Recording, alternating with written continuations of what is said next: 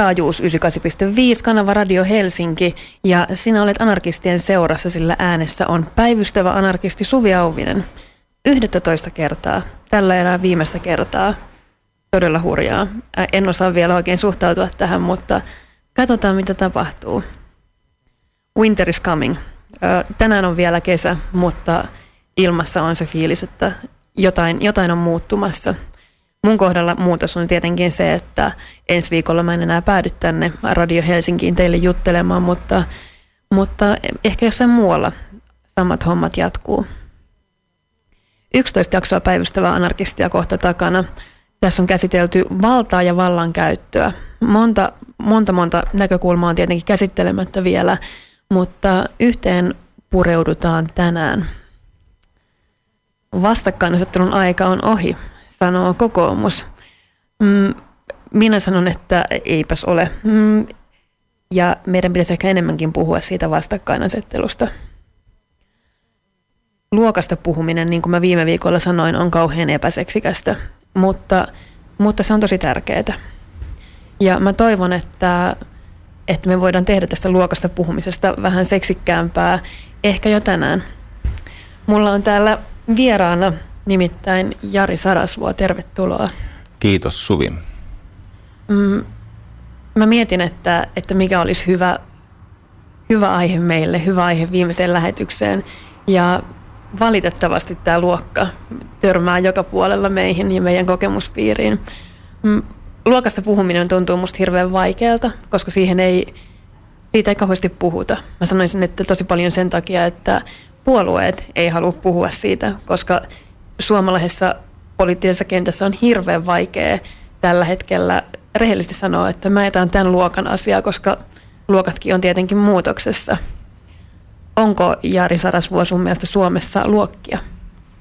Totta kai on ja mä kuulun niihin hönöihin, jotka onnistui uskottelemaan itselleen, että luokkayhteiskunta puheenaiheena kuuluu menneisyyteen ja että me olemme kaikki jotenkin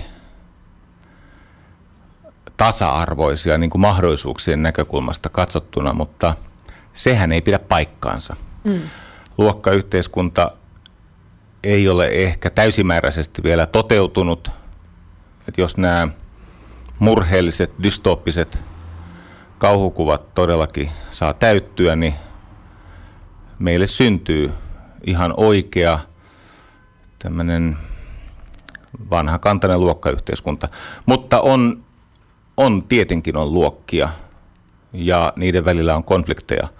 Ja se, joka muuta väittää, niin joko se on samanlaisen ehkä henkilökohtaisen turvallisuuden tai älyllisen laiskuuden nimissä, ehkä se on samanlaisia harhakuvavallassa kuin minä olin, tai sitten ei vaan jostain syystä ole niin kuin maailman ilmiöt tähän mennessä kauheasti kiinnostaneet. Joo, Shoutboxissa heti kysytään, että siis ajatteleeko joku, että Suomessa ei ole luokkia? Ihan varmasti ajattelee. Niin ajattelee ja niin kuin tässä jo tunnustin, niin mäkin olen joskus näin ajatellut. Ja mun perusteet on niin kuin pintatasolla ihan jotenkin siedettävän kaltaisia. Mä oon siis ajatellut, kun kaikille pyritään tarjoamaan terveydenhuolto ja koulutus ja sitten jos meinaa pudota kelkasta, niin myös sosiaaliturvaa ja sillä perusteella – ei olisi luokkia tai luokkaistumisen kehitys ei voisi pahentua, mutta tämä analyysi, minkä mä oon joskus tehnyt, niin se on ollut enemmän tämmöistä äh, Huxlin tyyppistä somaa silloin koettanut puuduttaa omaa omatuntoa. Mm. Mä luulen, että ajatus siitä, että ei ole luokkia, niin se on hirveän etuoikeutettu. Ne, joiden ei tarvi ajatella niitä luokkia, niin ne varmaan helpommin ajattelee, että niitä ei ole, jos sä et koko ajan joudu ristiriita ja törmäyskurssille sen kanssa, että sä kuulut väärään huonoon yhteiskuntaluokkaan. Mutta jos joku esimerkiksi sanoo, että okei, katsotaanpas vaikka sellaista jakoa ihmisten kesken, että on suuret ikäluokat, joilla on fantastiset eläkeedut, ja sitten on tämä kolmekymppisten koulutettujen, tai ei koulutettujen, mutta kolmekymppisten ryhmä, joiden sosiaaliturva tulevaisuudessa tulee olla ihan jotain muuta kuin nyt eläkkeelle siirtyvien suurten ikäluokkien sosiaaliturva ja terveydenhuolto, niin pelkästään tällainen analyysi, joka on vielä aika tämmöinen helppo, onnistuu siis vähemmänkin sivistyneeltä, niin pelkästään tämä osoittaa, että tietenkin on luokkia. Mm. Ja sitten se luokan käsite, sitä voidaan lähestyä tämmöisenä äh, niin kuin sosioekonomisena, että se liittyy tuloihin ja, ja työn luonteeseen. Mutta jos sitä laajennetaan, niin siis luokkia on kaikkialla, myös sukupuolten välillä ja sukupolvien välillä, niin kuin tuli sanottua, ja sitten äh, samassa ikäryhmässä, jopa samalla tulotasolla, niin työtehtävät jakaa ihmisiä eriarvoiseen asemaan. Tietenkin niitä on olemassa. Mm. Ö, kuinka pitkälle sun mielestä toi jaottelu menee? Jos ajatellaan jo ihan sääty Suomea, niin mä sanoisin, että ainakin sieltä asti on periytynyt osittain. Että totta kai luokat on muutoksessa koko ajan, ja nyt ei ole edes samat luokat mitä on ollut aikaisemmin tai mitä me ollaan tottu ajattelemaan prekariaatista. Puhutaan mm. hirveän vähän, sitä ymmärretään hirveän huonosti musta edelleenkin, mm. mikä on käsittämätöntä. Mutta, mutta onko luokat ollut meidän keskuudessa ja hallinnut meitä kuinka kauan? Ee, siis ihmiskunnan varhaisimmasta aamun koitosta asti. Se kuuluu ihmisluontoon tämä pyrkimys asettua toisen ihmisen yläpuolelle tai käyttää omaa asemansa – hyväksi, siis väkivaltaisesti toista ihmistä kohtaan. Mutta esimerkiksi toi mainitsit tämän säätyyhteiskunnan, mm. niin tämä mun moraalinen eskapismini yhdessä vaiheessa meni suurin piirtein näin, että koska ihmiset eivät enää synny säätyyn, siis tarkoittaa aatelisia ja kauppiassäätyä tai, tai sotilassäätyä tai jotain tämmöistä – torppareita, niin koska ei ole enää niin kuin historiallisia säätyjä, niin ei ole myöskään luokkayhteiskuntaa. No sehän on ihan tuubaa. Nykyisin tiedetään, että niin hyvinvointi kuin pahoinvointi periytyy. Se on ylisukupolvinen ilmiö. Säädyt ei ole enää entisen nimisiä, siis ei ole pappissäätyä tai virkamiessäätyä tai rälssiä. Niillä on uudet nimet ja uudet olemukset, mutta yhtä kaikki se luokkaistuminen on käynnissä ja se on jotain sellaista, mikä menee syklisesti läpi ihmiskunnan historian ja jota on myös onnistuttu vastustamaan. Täytyy muistaa, että siis se ihminen, joka irtisanoutuu historiattomuudesta, eli siis ajatus on se, että kieltäytyy historiattomasta maailmankuvasta, niin sehän törmää ikäviin tosiasioihin. Aika harva ihminen tulee esimerkiksi ajatelleeksi, että Richard Nixonin Yhdysvallat oli tosiasiassa luokkaeroja aggressiivisesti vähentävä hallinto. Eli, eli Nixon, jota kuuluu haukkua, mm. koska hän oli republikaani ja se on itsessään jo ad hominem peruste kaikelle, jota harrastavat myös anarkistit, ihmisiä kovat, niin, niin tota, Nixonista yleensä ajatellaan, että se on ollut äärioikeistolainen. Katsotaanpa sen hallinnon tekoja, ne oli hyvin epäsuosittuja siellä republikaanien piirissä, mutta siihen liittyi tämä, esimerkiksi Yhdysvalloissa oli sellainen jakso, että pyrittiin järjestämään myös toisen maailmansodan jälkeen GI, äh, tota, tämän äh, sot, sotilaslainsäädännön, eli sotilaat, jotka veteraanit sai ilmaisen koulutuksen, ja Nixonin aikana se palautettiin. Eli äh, on ollut jaksoja, jolloin on pyritty vähentämään luokkaistumista, ja sitten on ollut pitkiä jaksoja, jolta on ummistettu silmät siltä asialta. Mm. No, musta Nixon esimerkki menee mm. ehkä vähän siihen, että, että nämä on jotain tällaisia pieniä muruja, mitä sitten varisee siellä pöydän alla odottaville. Ja siis joo, totta kai politiikassa, puoluepolitiikasta, jos puhutaan, voidaan tehdä luokkapolitiikkaa, joka parantaa hetkellisesti jonkun myös niin kuin huonommassa asemassa olevan luokan asemaa. Mutta kyllähän kuitenkin tämä vanha sanonta siitä, että, että rikkaat ei anna koskaan äänestää pois sitä omaa rikkauttaa ja valtaansa, niin pitää mun mielestä ainakin ihan paikkaansa. Vaikka sieltä tulisikin niitä almuja, vaikka tulisi yksittäisiä hyviä juttuja, niin se ei kuitenkaan poista sitä, että mihin Nixon on asemoitunut vaikka poliittisesti noin laajemmalla kentällä.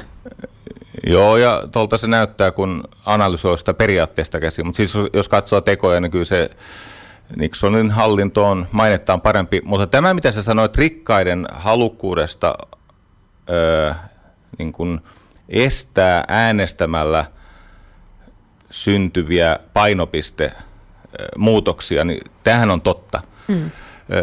niin kuin Naum Chomsky ja lukemattomat muut sanovat, että kaikki oikeudet voitetaan sodalla. Ei ole muita kansalaisoikeuksia kuin taistelemalla saavutettuja kansalaisoikeuksia. Mikään merkittävä kansalaisoikeus ei ole tullut ihmiskunnan siunaukseksi poliittisen, tämmöisen demokraattisen, rauhanomaisen prosessin kautta, vaan niille on aina ominaista valtava yhteiskunnallinen paine ja jännite, joka purkautuu levottomuuksiin ja sen jälkeen korjataan sitä toimintaa. Ja tämäkin paljastuu ihmisille, jotka vaivautuu hieman kiinnostumaan historiasta. Siis naisten äänioikeus tai alempien sosiaaliluokkien lasten oikeus saada hyvää koulutusta, terveydenhuoltoa.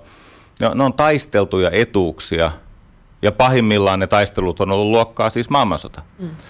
jonka jälkeen äh, se hyvässä asemassa ollut luokka myös itsepuolustussyistä Tommi Ushanov sanoi kerran Hesarista, kirjoitti Hesari, että – me, jotka pidämme hyvinvointiyhteiskunnasta, niin meidän kuuluu taputtaa käsiämme ja sydämessämme kiittää Hitleriä ja Stalinia siitä, että on sosiaaliturva. Mm. Ja minusta se oli pöyristyttävä väite. Se oli ihan pöyristyttävä. Tommi Ushanov, leikkaa kynnet, älä kirjoita tollasta. No hän oli oikeassa. Mm. Toisen maailmansodan jälkeen nämä, jotka voitti, jäi valtaan.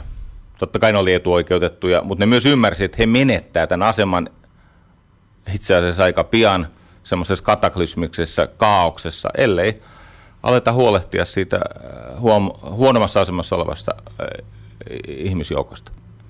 ihmisjoukosta. Äänestätkö sä Jari Sarasvua? En enää. Et enää? Joo. Mä... Mikä on johtanut siihen, että sä et äänestä enää? Mä olen äänestänyt sinnikkäästi kaikissa vaaleissa, johon minulla on ollut äänioikeus. Mm. Ähm, tämän tota, viimeisen vuoden aikana mä oon tajunnut, että demokratia ei äänestämällä pysty muuttamaan suuntaansa.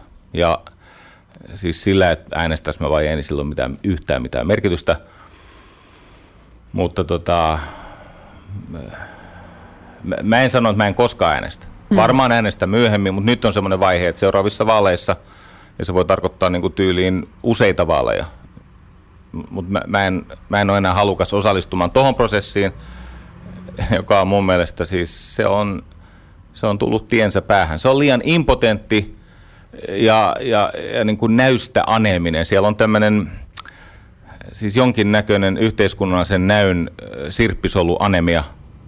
Sieltä puuttuu auktoriteetti, eli, tai siis legitimiteetti, legitimiteetti oikeasti. Sieltä puuttuu näky ja se puuttuu toimenpano.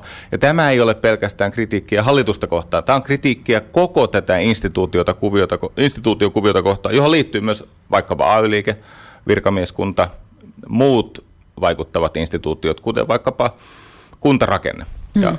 mulle riitti. Jari Sarasvuolle riitti äänestäminen. Keskustellaan aivan hetken kuluttua siitä, missä se todellinen valta sitten on. Ja olet anarkistien seurassa. Äänessä on päivystävä anarkisti Suvi Auvinen ja vieraanani studiossa on Jari Sarasvuo. Täällä keskustellaan luokista ja juuri hetki sitten Jari kertoi, että hän ei enää äänestä. Mun mielestä se on tosi tärkeä kysymys. Ei se, mulle on ihan yhdentekevää äänestääkö ihmiset vai ei. Sille ei ole mitään väliä. Se yleensä ei varmaan tee muutosta suuntaan tai toiseen ihan kauheasti, mutta se on semmoinen suomalaisten pyhä lehmä, mm. että kun sä meet sanomaan, että mä en äänestä, niin sitten sieltä tulee aina, öö, mutta se on kansalaisvelvollisuus, eikä ole missään, ei sanota, että olisi. Mm, mun mielestä pitäisi olla jonkunlainen velvollisuus ihmisillä kiinnostua ja ottaa selvää, miettiä, että, että missä se valta on. Mm, Jari Sarasvuo, sulla on pääomaa, mm-hmm. sulla on omaisuutta. Koetko sä, että, että se pääoma – näyttelee minkälaista roolia tuossa meidän yhteiskunnallisessa päätöksenteossa versus eduskunta? Missä on valta? No siis todetaan nyt ensin, että pääomahan on aivan fantastisen mahtava juttu. Mm-hmm, varmasti. Öö, Oispa mullakin. Joo, ja toivon mukaan jossakin vaiheessa on. Se on reilua ja kaikille hyväksi, että myös anarkisti Suvi Auvinen jossakin vaiheessa siirtyy semmoiseen tilaan, että hänellä on riittävästi omaisuutta turvaamaan hänen tarpeitaan. Siltä varalta, Toivottavasti että... kaikilla olisi. Kyllä, kyllä. Tämä on juuri kantani. Mm. Ja nyt ennen kuin mä menen, niin siellä on kuitenkin näitä mun kavereita, asiakkaita, myös pääomaedustajia ja, ja ihmisiä, joilla on minusta joku käsitys. Öö, te voitte tuntea mut nimeltä tai ehkä maineelta, kun te kysytte joltain kaverilta, mutta ette te minua tunne. Ja tässä on ehkä nyt syytä sanoa, että mä en ole tehnyt minkäänlaista täyskäännöstä. Näin mm. mä olen ajatellut todistettavasti viimeiset 25 vuotta. Mä en ole tullut uskoon enkä hulluksi, enkä ryhtynyt vasemmistolaiseksi yhtään se enempää kuin mä koskaan olen ollut myöskään äärioikeistolainen. Mm. Ja kun mainitsin tässä, että en äänestä, niin se ei tarkoita sitä, ettenkö mä sydämestäni usko, että yhteiskuntaan täytyy vaikuttaa. Mm. Siis äänestäminen samoin, samoin. ja aktivismi, ne ei ole sama asia. Siis yhteiskuntaan voi vaikuttaa lukemattomilla eri tavoilla. Öö, esimerkiksi taistelemalla jonkun hyvän asian puolesta vääryyttä vastaan niin, että se asia institutionalisoituu eli muuttuu laiksi. Mm. Tai, tai yhteiskuntaa voi rakentaa tekemällä vaikka työnsä niin hyvin, että siitä ylijäämästä seuraa siunauksia muillekin. Ja nyt kun mä sanoin tästä pääomasta, että se on fantastisen mahtava asia, niin avataanpa nämä sanat. Mm. Fantastinen tarkoittaa mielikuvituksellista. Siis pääomalla on kyky synnyttää arvoa tyhjästä. Kirjaimellisesti raha, vauraus, öö, myös tämä vaikkapa ihmisen valta, se syntyy ex nihilo tyhjästä. Se on fantastista siis siinä merkityksessä, ei Jyrki Katainen niin kuin tämmöisellä kielellä, siis mm. ei, se ei ole Jyrki Kataisen fantastista, vaan se on fantastista tarkoittaa mielikuvituksellista, eli että siitä on mahtava luova voima. Ja se on mahtava asia, koska lukemattomat tärkeät asiat ihmiskunnan historiassa ja myös meidän nykyelämässä ovat syntyneet pääoman mahdollistamina. mahdollistamina. Siis pääoma tekee paljon hyvää ja heti perään se tekee paljon pahaa. Mm. Ja mä toivoisin, kun mä oon jossakin vaiheessa aika paljon tykästynyt siis monien vasemmistolaisten ja anarkistien ja tämmöisten ei-poliittisten aktivismista kiinnostuneiden, no siis sun kaltaisten ihmisten ajattelusta. Mä olin äärimmäisen poliittinen. Niin olet poliittinen, mutta mä tarkoitan ei, puoluepoliittinen. Mm. Se oli vähän huonosti multa ilmastu. Iso, iso ero. Joo, joo, mä olen samaa mieltä. Mm. Siis politiikka on yhteisistä asioista kiinnostumista ja niiden yhteisten asioiden kehityksen johtamista, ilman muuta. Pahoittelen epätarkkaa ilmaisuoni. Hyvin korjattu. Niin. niin tuollahan on siis semmoisia ihmisiä, jotka haluaisivat ottaa minulta rahat pois. Kyllä. Ja mä hyväksyn tämän. Sä, säkin haluat, että mun omaisuus takavarikoidaan. Ka- kaikki ja... tasan. Niin. Mm. Mä en tähän suostu, mutta öö, mä en kiistä ton sun vaatimuksen öö, moraalista kiinnostavuutta. Se on siis moraalisesti kiinnostava. Mm. Ja sitten sulla on näitä kavereita. Ja ne on hyviä tyyppejä. No en tunne heitä tarpeeksi hyvin, että näin voisin sanoa, mutta heillä on kiinnostavia ajatuksia. Osa heistä, niillä on aika hyvä kynä. Mm. Siis ne osaa kirjoittaa. Kyllä.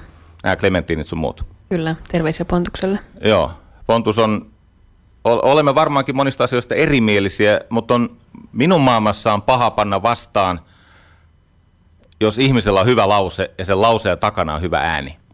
Mä oon silloin sitä mieltä, että okei, touche, pisteitä sinne, kelpaa. Nyt haluaisin kuitenkin käyttää tätä tilaisuutta hyväkseni todistaakseni, että me tarvitsemme pääomaa.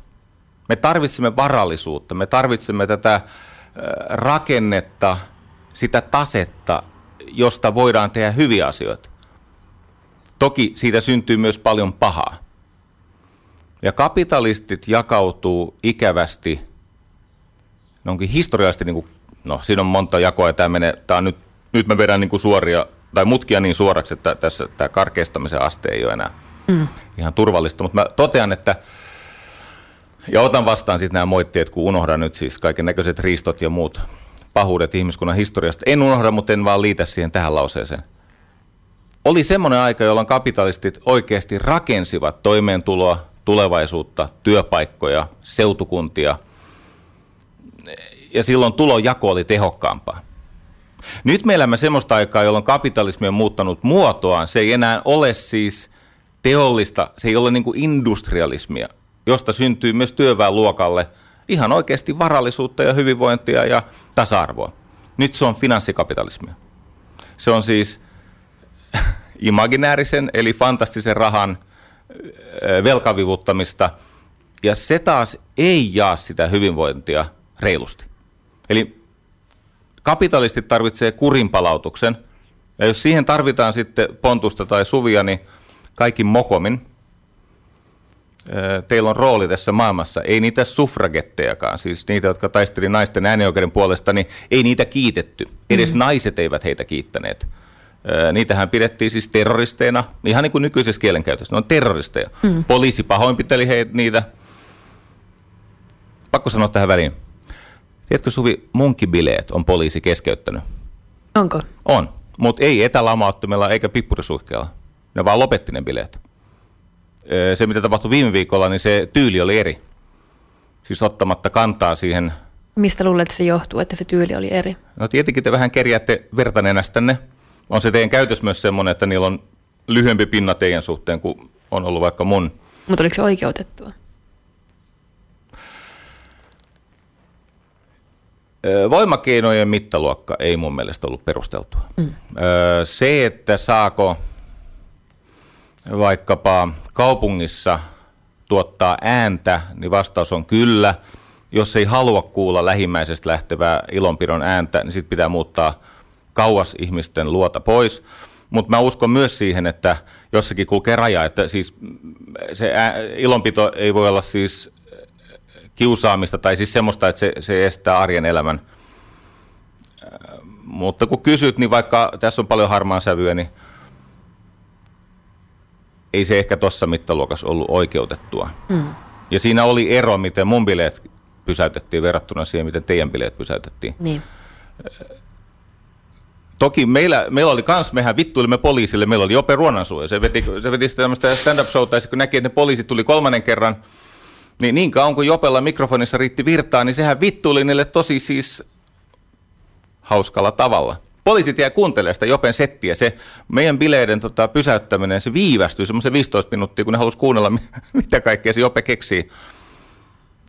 Teidän tapauksessa teidän stand-up ei toiminut. Sillä ei ollut yhtä vastauttavasta yleisöä. Ei ollut, ei. Terveisiä absurdistanista äänessä Jari Sarasvuo ja Suvi Auvinen. No absurdismi, se on hyvin sanottu. Joo. finanssikapitalismissa. Sulla mm. oli kuule hyvä settiä menossa. Niin ja sitten mä eksyin tähän juttuun. Kyllä. Anteeksi. Ei, mutta se on, se on ihan fine. Mutta joo. Mm, siis, siis finanssikapitalismi nousi... perustuu sellaiseen ideologiaan, joka on samalla tavalla umpikuja ideologia kuin vaikka kommunismi. Kaikella kunnioituksella. Siis se on ideologia, jonka ytimessä on tämä omistavan luokan omaisuuden tuoton maksimointi ja sen arvon turvaaminen – No sä et voi samaan aikaan vaatia maksimaalista riskipreemiota sun omaisuudesta ja sitten pyrkiä turvaamaan sen arvon vakautta. Mutta näinhän nämä tekee. Eli ne, nämä, on, nämä on kaksi siis toisiinsa mahdottomasti yhteensovitettava asia. Yksi on se, että mikä on riskituotto, ja toinen on se, että mikä on sen omaisuuden arvon vakaus.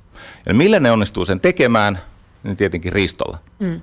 Ja se on se on siis siltä vaan fantastista ristoa, että sen todellista muotoa ei hahmota muuta kuin pitkän matikan lukijat ja myöhemmin elämässään siis systeemeihin perehtyneet, perehtyneet ihmiset. Mm. Niin, siis no ei ole varmaan mikään yllätys, että mä olen antikapitalisti. Mulle kaikki kapitalismi tietenkin näyttäytyy sinne perustavanlaatuisena ongelmana, joka, joka sitten johtaa siihen, että, että meillä on yhteiskuntaluokkia, joita pidetään yllä esimerkiksi aseellisesti ihmisten bileitä lopettamalla. Ja myös se, että ei minkäänlaista kapitalismia voi olla, ei mikään pääoma voi kasvaa ilman, että jotain riistetään. Ja mä en tietenkään anarkistina hyväksy kenenkään riistoa.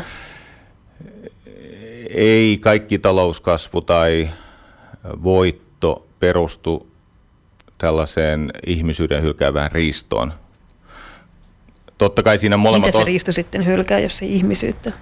No kun kaikki ei ole riistoa. On myös äh, vas, siis äh, vastavuorosta hyötymistä, jossa vahvassa asemassa olevat sopijaosapuolet molemmat hyötyvät vaihdannan kautta. Ei kaikki voitto perustu riistoon. Siis äh, on mahdollista tehdä voittoa myös reilusti. Ja voittoa tarvitaan, jotta meillä olisi tulevaisuutta, koska ilman voittoa meillä ei ole investointeja. Tota, myönnän riiston olemassaolo, mm. tietenkin myönnän. Ja myönnän, että se riisto on monimuotoista, se kohdistuu sekä ihmiseen, ja nyt kun kysyit minulta, että mihin, mihin se kohdistuu, ellei ihmiseen, no mä kerron sulle yhden kohteen, luonto. Mä kerron toisen tai kolmannen, eläimet. Mm. Nämä kolme tahoa ovat aktiivisen ja legitimoidun, tai siis se ei ole legitimoitu, mutta se on laillisesti suojattu, ne on kaksi eri asiaa. Mm. Niin laillisesti suojatun riiston kohteena ovat eläimet, luonto ja ihmiset. Ja tässä pitää päästä niin kuin parempaan tilanteeseen ja, ja, ja tietenkin siihen, siihen edellytään äh, sitä, että on, on vastapaino sun rakastama valtio. Tai aktiivisten ihmisten tahto, esimerkiksi aktivismi. Mutta mut valtio ei ole pelkästään paha. Valtio myös vastustaa sitä niin kuin julkeinta mahdollista riistoa.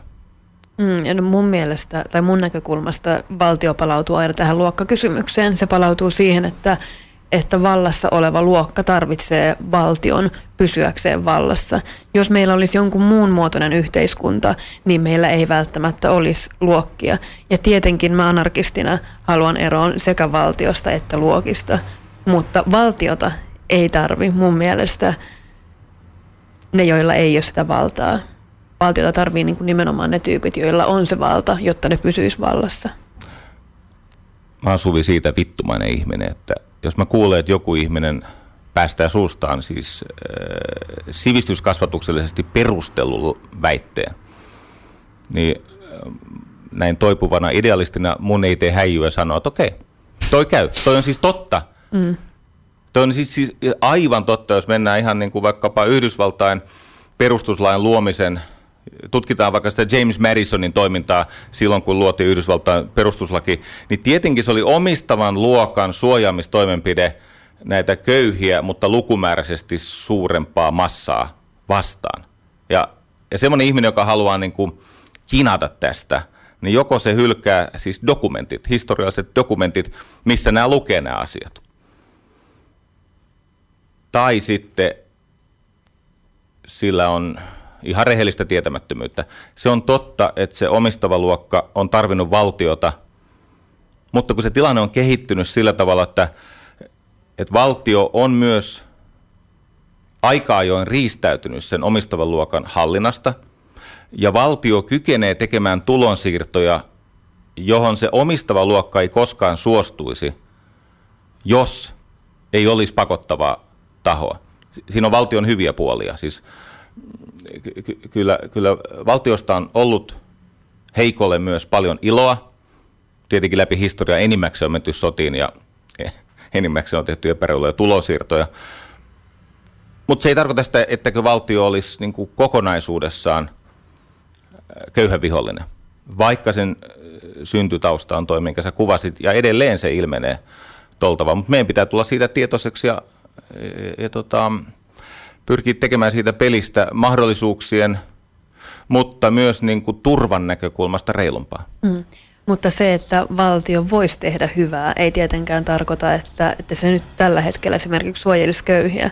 Jos mietitään Suomen tämänhetkistä hallitusta, tämän hetken politiikkaa, mun näkökulmasta meillä on oikeistohallitus. Ne hirveän mielellään itse kiistää sen.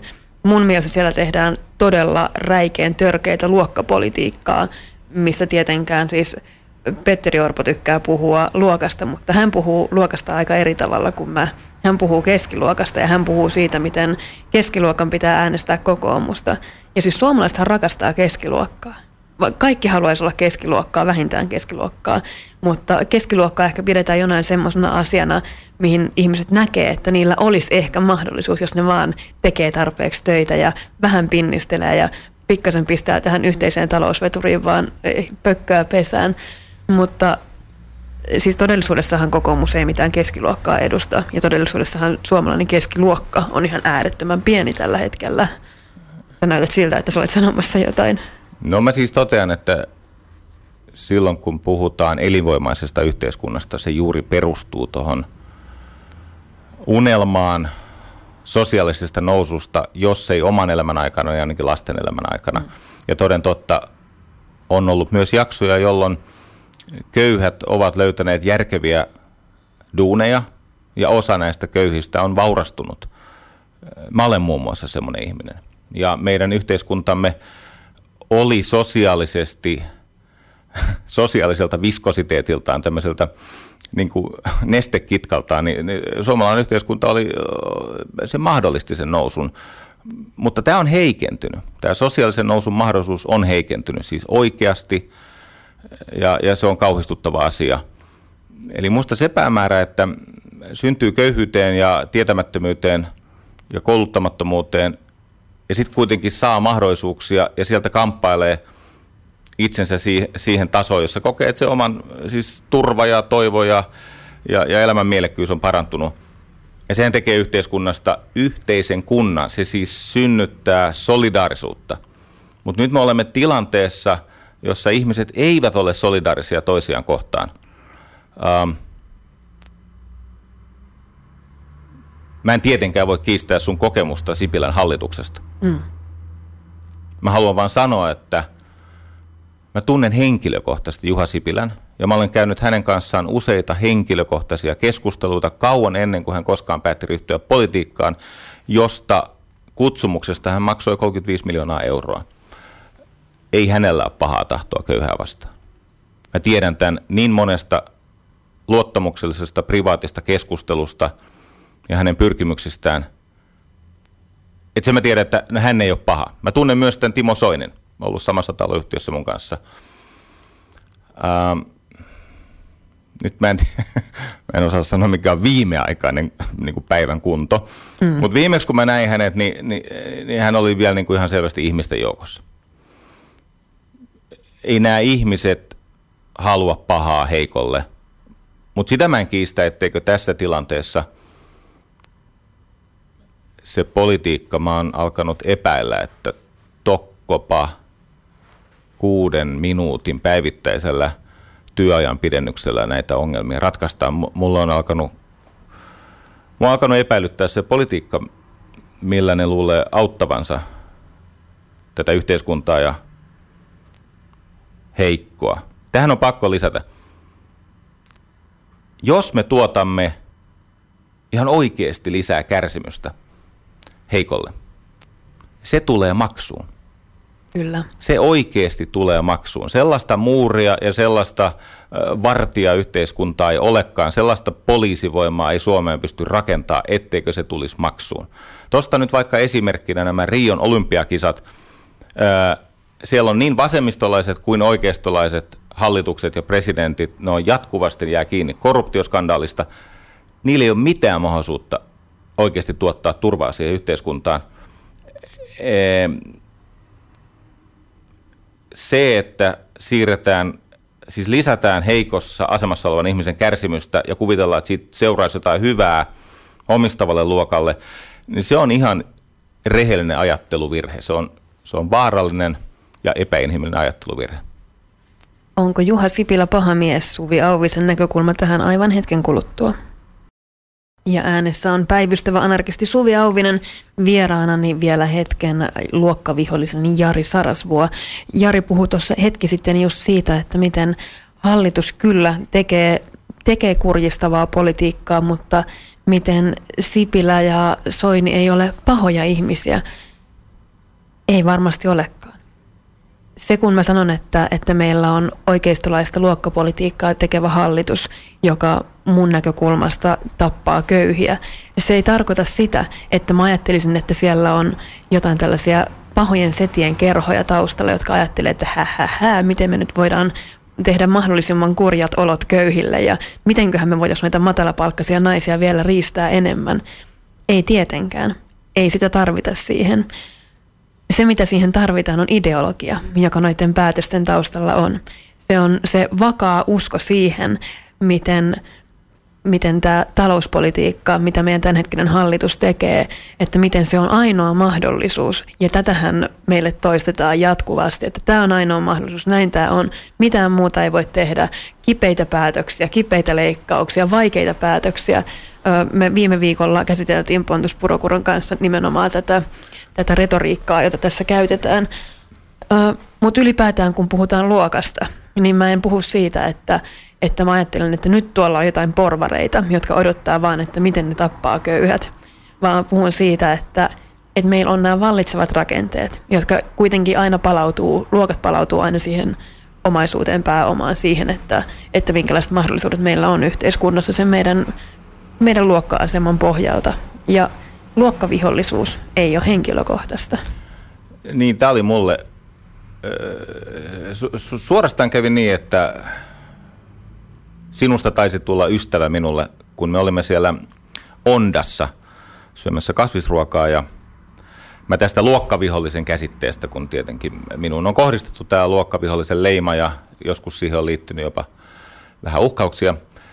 Ja sitten mä siitä kerroin sulle, että kun mä en mielestäni ole luokkavihollinen ja mä teen kaikkea hyvää ja mm-hmm. mulla on hyviä mielipiteitä mm-hmm. ja mä en vihaa köyhiä, niin se sanoi tämän lauseen, joka kalibroi mun kompassia. Ja mä luulen, että sä oot tehnyt enemmän hyvää köyhien eteen sillä yhdellä lauseella – kuin oikeastaan lä- lähes millä tahansa muulla agitoinnilla. Ja se oli se, että Jari, se ei ole henkilökohtaista. Tai se sanoi vielä näin, että Jari, älä ota sitä henkilökohtaisesti. Joo.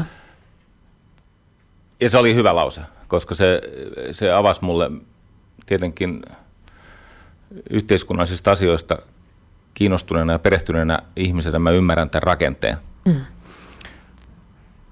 Mutta jotta ei jäisi edes Radio Helsingissä totuuspimentoon, niin meillä ei nykyyhteiskunnassa ole muuta mahdollisuutta kuin tulosiirrot.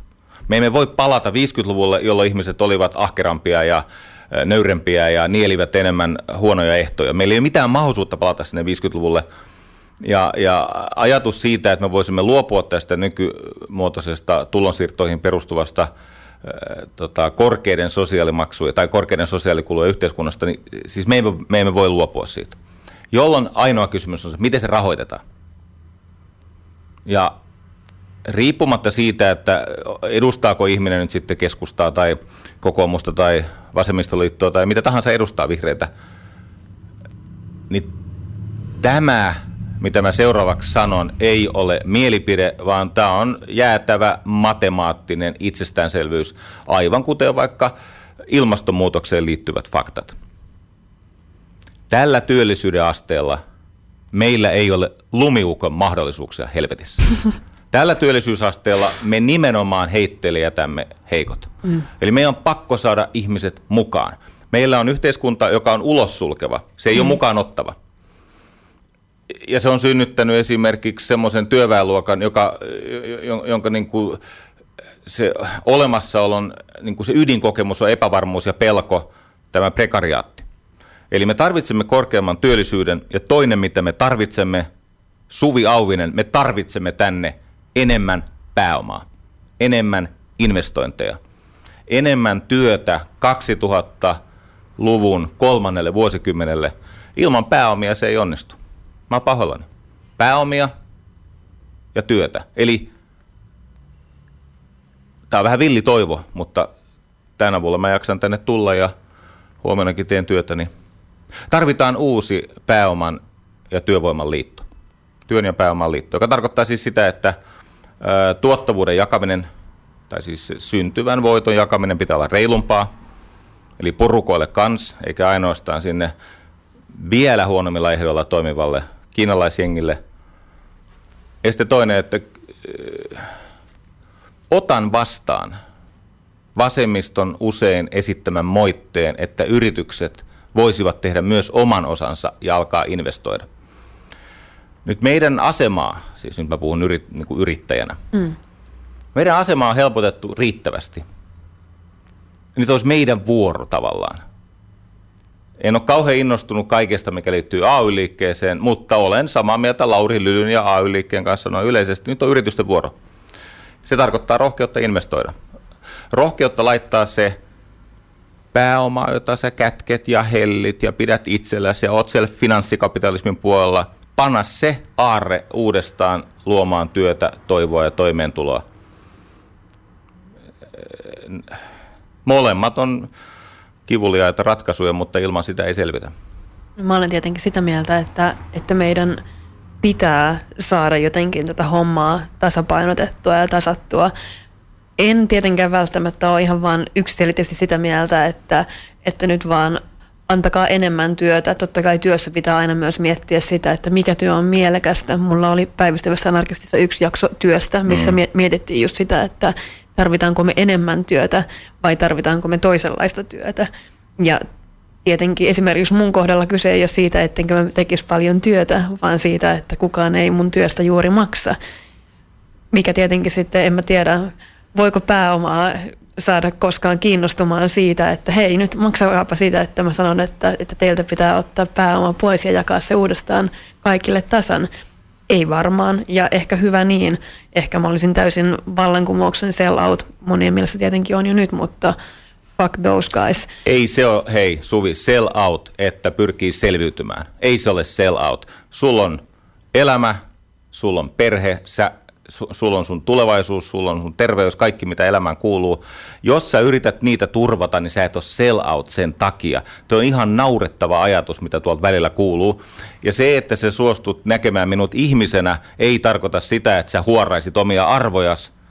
Sä vaan satut näkemään mut ihmisenä. Ja sama koskee tietenkin minua. Tota, pääomaa, sitä pitää opet- opetella lypsämään ja mun pitää varmaan rupea pitää jotain raamattupiirejä teille, että miten pääomasta lypsetään niin kuin rahat omaan fikkaan. Mm-hmm. Ja, ja siis pääoma toimii niin kuin semmoisessa kummallisessa tilanteessa, että siellä on semmoinen kolmio, semmoinen kol, kolmen tunnehäiriön, semmoinen ihmeellinen Bermuda-kolmio. Siellä on ylpeys, ne haluaa tuntea itsensä tärkeäksi, ja mä ymmärrän, että tämä on vaikeaa, mutta sitten kun sä huomaat, että kaikki tässä elämässä on surrealistista teatteria, niin se ehkä menee. Mutta kaksi muuta on helpompia. Toinen on ahneus ja toinen on pelko. Pääoma pelkää ja sitten se on ahnetta. Ja näitä tämmöisiä G-pisteitä, kun kutittelee, niin köyhäkin saa rahaa. Mulla on tästä henkilökohtaista kokemusta. Itseni lisäksi siis toista tuhatta ihmistä. Ajattelen, että tämä on niin kuin, kun jengi varmaan siellä pelaa näitä vaikka strategiapelejä verkossa. Mm. Tämä on peli. Ota rahat pois.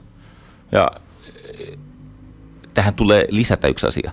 Kyllä historiassa on ollut paljon rikkaita ihmisiä, jotka itse asiassa on salaa sponsoroinut sun kaltaisia ihmisiä, jotka on niin kuin ilmiötasolla vastustaa heidän olemassaoloaan ja elämäntyylisen jatkumista, mutta heidän omatuntonsa tasolla ja syvän ymmärryksen tasolla he ymmärtää, että jumalauta, teillä on tehtävä. Vaikeat asiat ei tapahdu ilman, että syntyy liike, joka koostuu vittumaisista ihmisistä. Ja tämä on paras ymmärtää. Vaikeiden asioiden niin kuin aikaansaamiseksi tarvitaan vittumaisia ihmisiä, ja historiassa on useitakin ihmisiä, jotka ymmärtää tämän ja salaa tukea. Haluan tarttua tuohon pelaamiseen siitä, että mm. tämä on peli. Kaikilla ei ole tietenkään samanlaiset mahdollisuudet pelata. Mm, pitää ja, ja se, että esimerkiksi sut nostetaan usein varmasti semmoisena niin kuin esimerkkinä, niin kuin inspiroivana esimerkkinä siitä, että kattokaa nyt, että kyllä säkin voit vaan tarpeeksi työtä tekemällä ja olemalla riittävän ahkera ja periksantamaton, niin kyllä säkin voit sieltä nousta. Mutta eihän se ole niin. Eihän kaikki voi päästä sun asemaan tai edes mun asemaan. Mä ymmärrän jo, että mä olen hirveän etuoikeutetussa asemassa, vaikka mä olen prekaari. Olisi kiva olla eri mieltä sun kanssa. Mm. Mutta kun mä olen analysoinut tätä omaa juttua, niin siellä on paljon onnekkuutta ja kykyä hyödyntää sitä.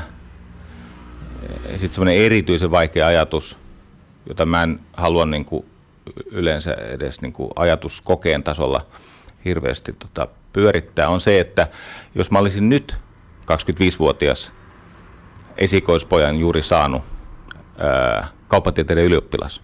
Siis jos mä olisin nyt siinä asemassa, missä mä olin vuonna 90, niin näinköhän mä tekisin samat temput. Mm. Mä vähän pelkään. Tietenkin mä, mulla on niitä hetkiä, jossa se hybris äh, heroinin lailla poistaa kaikki pelot ja muut kivut. Mutta mä vähän pelkään, että äh, Jari Sarasvuo vuonna 2016 niillä lähtökohdilla, mitä mulla oli 1990, ei enää pesisi tätä systeemiä. Mm. Kyllähän, no ei ole montaa päivää, kun luin just uutisia siitä, että miten ihmiset ei enää pysty esimerkiksi ostamaan ensiasuntoa. Ei, mulla ei olisi mitään mahdollisuuksia saada esimerkiksi joltain pankilta lainaa niin, että mä voisin ostaa asunnon. Mä vähän aikaa sitten sun kanssa puhuin itse asiassa aiheesta ja sanoin, että nyt olisi hirveän fiksua ostaa asunto eikä elää vuokralla. No en voi olla eri mieltä, mutta mulla ei ole minkäänlaista mahdollisuutta siihen. Ajat on eri kuin silloin, kun sun yrittelijäisyys ja uutteruus riitti. Eikä se silloinkaan olisi riittänyt kaikille. Ei. Ja tämä väite, että kaikilla, jos, jos teknisesti tuotetaan kaikille samantyyppisiä palveluita, niin että se tarkoittaisi, että meillä on samat mahdollisuudet, se ei pidä paikkaansa. Ei se ole pitänyt silloin paikkansa. Mähän olin tämmöinen vimmanen selviytyjä. Mulla oli semmoinen parantava pakkomielle, joka liittyy niin kuin isän kohtalon hyvittämisen ja yrittämisen kautta.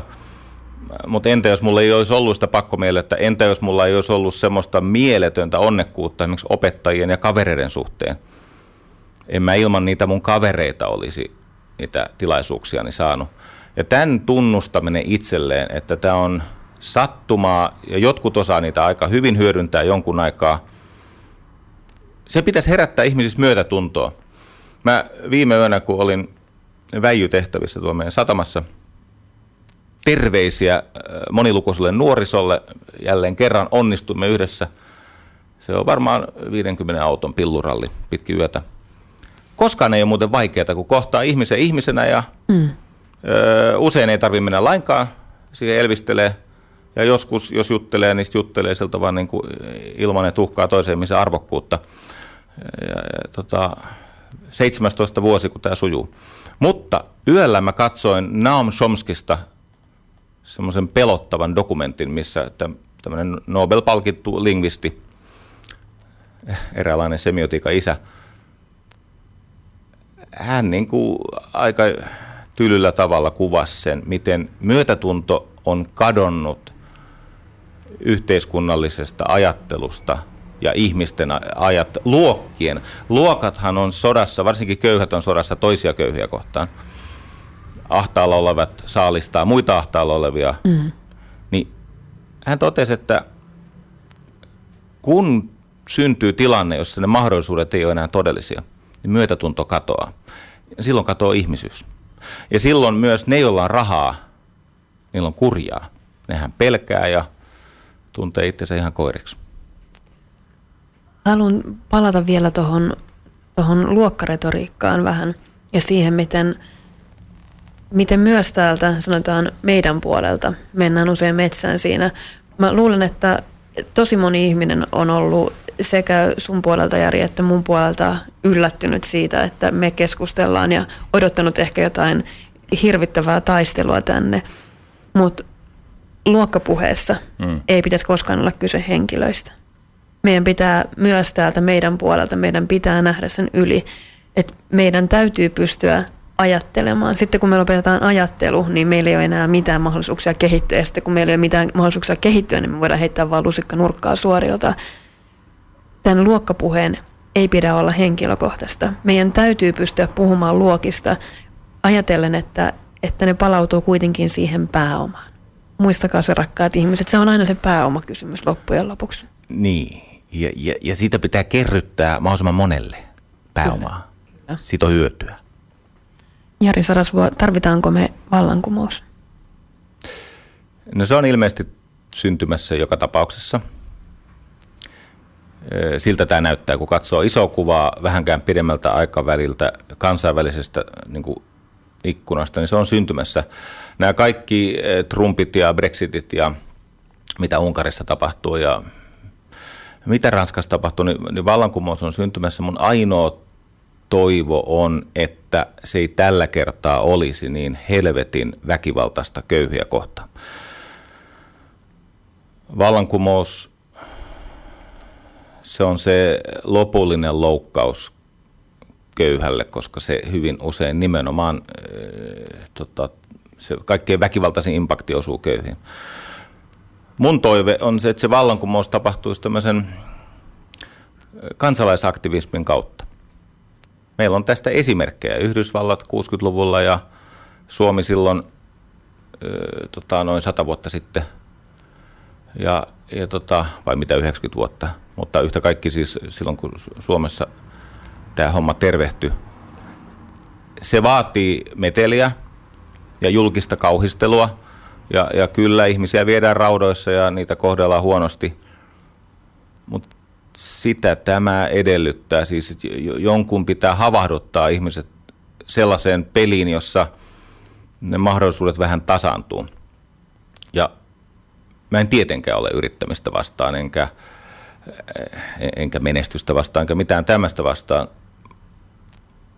Mutta se ei voi tapahtua niin kuin kohtuuttomasti eläinkunnan, luonnon ja toisten ihmisten kustannuksella. Kiitos paljon Jari Sarasvua siitä, että olit päivystävän anarkistin vieraana. Kiitos. Päivystävä anarkisti lopettaa Radio Helsingissä tältä erää. Voitte seurata Facebookissa mun jatkuvia tulevia kommelluksia. Myös Twitteristä löytyy kaikissa someissa at Suviauvi. Kiitos paljon kaikille kuuntelijoille. Kiitokset mun parhaalle ystävälle, jonka kanssa on voinut pompotella näitä aiheita. Kiitoksia mun lapselle, joka on kärsivällisesti kestänyt sitä, että äiti on joka maanantai hävinnyt pölisemään radioon. Jatketaan ystävät. Jatketaan ajattelua. Loppuun vielä dialektiikan ylistys.